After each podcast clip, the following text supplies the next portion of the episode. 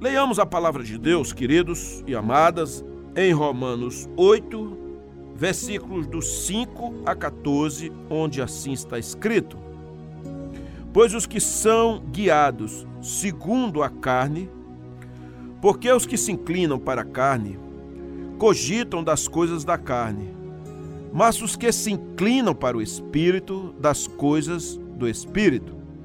Porque o pendor da carne dá para a morte, mas o do espírito para vida e paz. Por isso, o pendor da carne é inimizade contra Deus, pois não está sujeito à lei de Deus, nem mesmo pode estar.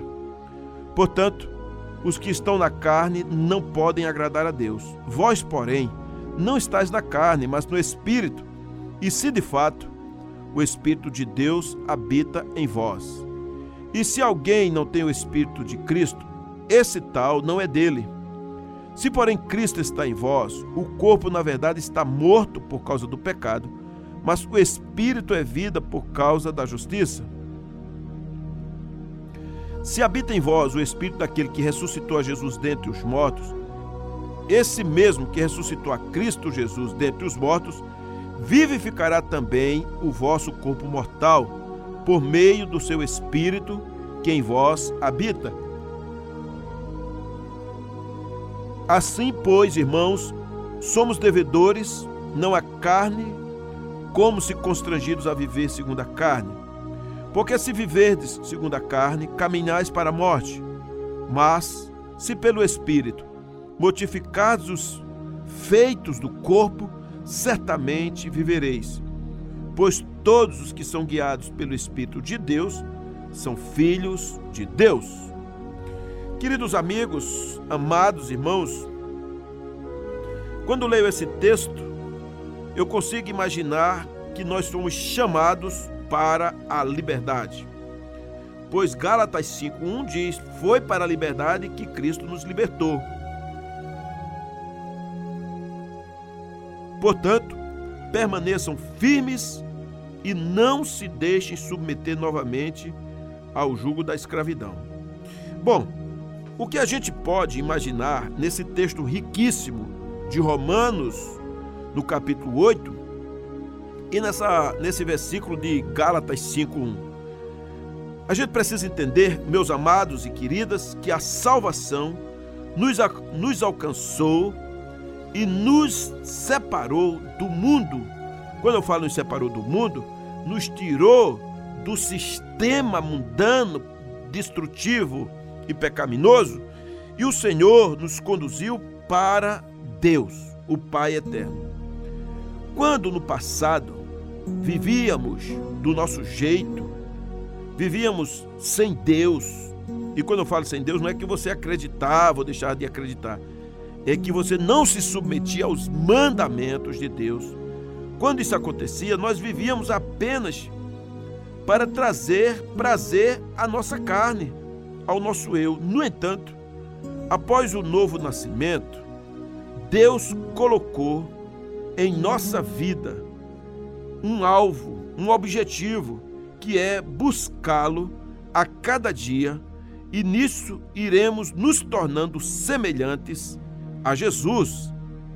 A palavra de Deus diz que fomos feitos à imagem e semelhança do Pai. Então, o pecado ele bagunçou com essa semelhança, com essa imagem, porque o pecado é inimizade contra Deus. Mas sabe de uma coisa? Deus está restaurando o nosso caráter, a nossa vontade, o nosso jeito de ser e viver para sermos semelhantes ao seu filho Jesus. Para nos ajudar nesse processo, o Pai nos elevou com o seu Espírito Santo. Ele doou o Espírito Santo naquele que confessou Jesus, para que, se fizesse necessário atingir um padrão que o Senhor ele quer e ele exige, Deus não quer que eu e você vivamos como antes de conhecê-lo. Fomos chamados, fomos salvos e elevados a um patamar para viver uma vida de liberdade, não mais escravizada. Então fica uma pergunta: você é uma nova criatura? Você creu em Jesus? Você confirmou isso no batismo? Então, se isso aconteceu, viva à altura desse seu chamado, dessa sua nova posição e dessa nova ocupação no mundo espiritual. Então, que marcas uma pessoa que foi elevada à condição de filho de Deus, que foi chamada para experimentar e viver e proclamar a liberdade, que marcas são essas que cercam alguém assim? Bom, a gente aprende que um homem que de fato foi arrancado das trevas para a liberdade foi um homem que, primeiro, decidiu não ser dominado pelo pecado. Romanos 6, versos 12 e 13, o Senhor diz: Portanto, não permitam que o pecado continue dominando os seus corpos mortais, fazendo que vocês obedeçam aos seus desejos. Aqui realmente, se vocês perceberem, ele diz assim: portanto, não permitam. Logo, trata-se de uma atitude, de uma situação onde o verbo que você está conjugando é imperativo Trata-se de uma decisão, de uma atitude consciente, de uma atitude voluntária daquela pessoa que até então está sendo ou foi dominada pelo pecado, pela iniquidade. Então Paulo está fazendo um apelo, ele está dizendo: não permita que o pecado continue dominando a vida de vocês. Paulo dizia isso porque ele tinha a plena convicção ele diz isso porque sabe que quando o pecado domina alguém, quando reina na vida de alguém, essa pessoa não pode escolher, ela é uma escrava. Ela a vida dela inteira é ceder aos desejos, aos caprichos do convite do pecado, que tem multifacetas. Porque essa pessoa se tornou escrava do pecado, é dominada, está algemada, está amarrada não consegue viver a plenitude de Deus, ainda que creia no Senhor, ainda que sirva, que ame a Deus. O pecado, ele é um conto de mentiras. O que ele vai prometer, ele não vai entregar. Toda a propaganda do pecado é enganosa, toda ela. Saibam vocês isso. O pecado gera desgosto, gera escravidão gera morte, porque a própria Bíblia diz que o salário do pecado é a morte. Quando Deus nos chamou, Ele nos chamou para viver uma vida vitoriosa, uma vida de libertação, uma vida de santidade, onde pudéssemos desfrutar de uma profunda liberdade e não uma vida de impureza, uma vida escravocrata. Se o pecado tem domínio na vida de alguém, pode ficar certo que essa pessoa está escravizada. Porém, há como romper. Como isso acontece? Um profundo arrependimento e dando meia volta. Então, o arrependimento pode ter lágrimas? Pode. Ele pode, a pessoa pode chorar, claro. Mas o arrependimento é aquilo que você está dizendo. Eu estou largando esse modo de vida, eu estou largando essa pornografia, esse relacionamento tortuoso, essa negociata, é, essa raiva, essa ira. Eu estou largando fora, porque eu quero me encaixar na vontade de Deus. Provérbio 28, 13 diz: O que encobre as suas transgressões jamais prosperará mas o que as confessa e deixa alcançará misericórdia. Então nós precisamos ter cuidado, porque vem desejos nas nossas vidas e a pergunta é: o que você fará com os desejos que eles vêm? Quais os segredos que estão aí e estão te escravizando, levando você a andar com medo? Porque uma pessoa que tem medo, ele é uma pessoa paralisada, ele é uma pessoa que não consegue avançar por isso, a confissão é o que faz você romper, porque quando se confessa, por mais que seja dolorido, há uma liberdade. O diabo perdeu essa batalha. Então, aquilo que você não pode contar para ninguém, aquilo te escravizou. A Bíblia diz em 1 João 9: se confessarmos os nossos pecados, Ele é fiel e justo para nos perdoar os pecados e nos purificar de toda injustiça. Então, só tem como você se sentir uma pessoa justa de novo, uma pessoa livre, é quando o pecado é confessado. A gente também é chamado, irmãos, porque a Bíblia diz que, Paulo diz que nós devemos fazer morrer a natureza, o que pertence à natureza terrena. Não é uma coisa fácil, porque você viveu escravizado naquilo e de repente está até gostando. E isso vai, claro, é, lhe prender. Mas Paulo está dizendo: por conta desses pecados, idolatria, impureza, paixão, imoralidade sexual, tantas outras situações, né, como a questão da pornografia e drogas e essas coisas mais, os palavreados, o sexo sem compromisso, Paulo ele diz que é por causa dessas coisas que Deus acende a sua ira, porque são pessoas que estão debaixo da desobediência, coisas que foram praticadas no passado, quando elas estavam lá, mas agora tem uma palavra: abandonem todas estas coisas. Hoje é a palavra: abandonem todas essas coisas: ira, indignação, maldade, maledicência e linguagem indecente no falar. Você já pensou nisso? Linguagens maliciosas, linguagem de palavrões. Ah, sou crente, desculpa aí. Não, não tem isso. A sua boca é de Deus, fale palavras. A Bíblia diz que da vossa boca deve sair palavras que edificam, como está em Filipenses 4:8. Não ande na mentira, mentindo aos outros, contando história. Vocês já se despiram do velho homem com as suas práticas. Então a nossa vida deve ser marcada pela nova natureza. A natureza velha não deve mais dominar as nossas vidas. Eu sei que é muito complicado fazer o velho homem morrer, não é verdade? Quantas e quantas e quantas vezes nós vamos lá e ressuscitamos aquela natureza e reagimos e vivemos como se fôssemos pessoas do mundo, velhas criaturas. Será que realmente a gente pode pensar na orientação da palavra de Deus?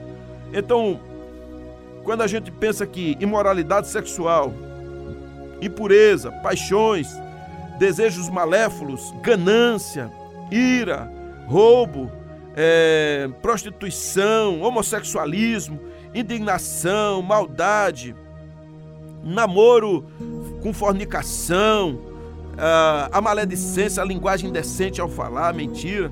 Gente, em nome de Jesus, falar a verdade, clamar ao Senhor, pedir ajuda, entrar num jejum, se nós queremos viver uma vida de liberdade, se queremos dizer com autoridade as trevas fora daqui, é preciso sepultar essa velha natureza, esse velho homem que fica batendo dentro de nós, esses hábitos, esses vícios, onde os nossos olhos é, enxergam, onde nossas mãos tocam, onde os nossos pés vão, esses velhos pecados, eles são terríveis, eles ficam matando a pessoa.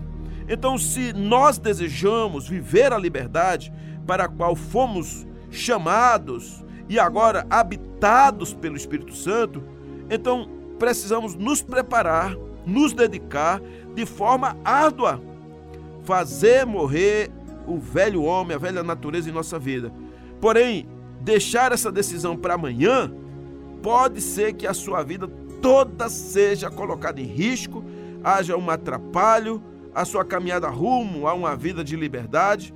E se você não matar a carne, ela pode acabar com você. Sabia disso? Então nós temos que vencer, vencer e vencer.